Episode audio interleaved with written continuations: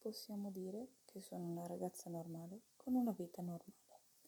Io sono Ruby Smith, ho 16 anni e frequento le superiori in una scuola privata divisa in dormitori femminili e maschili. L'unica persona di, di questa scuola che amo è il mio migliore amico Steven.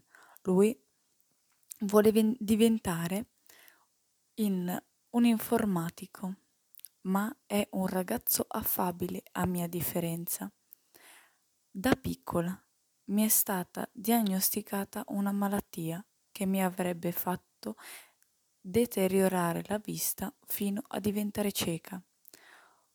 Fu un duro colpo per mio padre.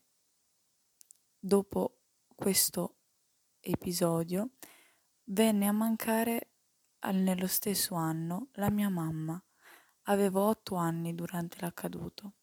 La mia vita mi calza a pennello, si può dire, una vita sfortunata per una ragazza sfortunata.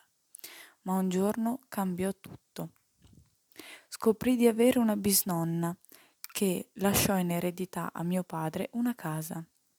Ovviamente mio padre volle trasferirsi immediatamente lì per iniziare i lavori di ristrutturazione e di architettura, mentre io frequentavo durante la settimana la scuola, trovando delle vecchie fotografie della nonna che abbracciava il nonno e in altre invece lei che giocava con una bambina con i capelli neri.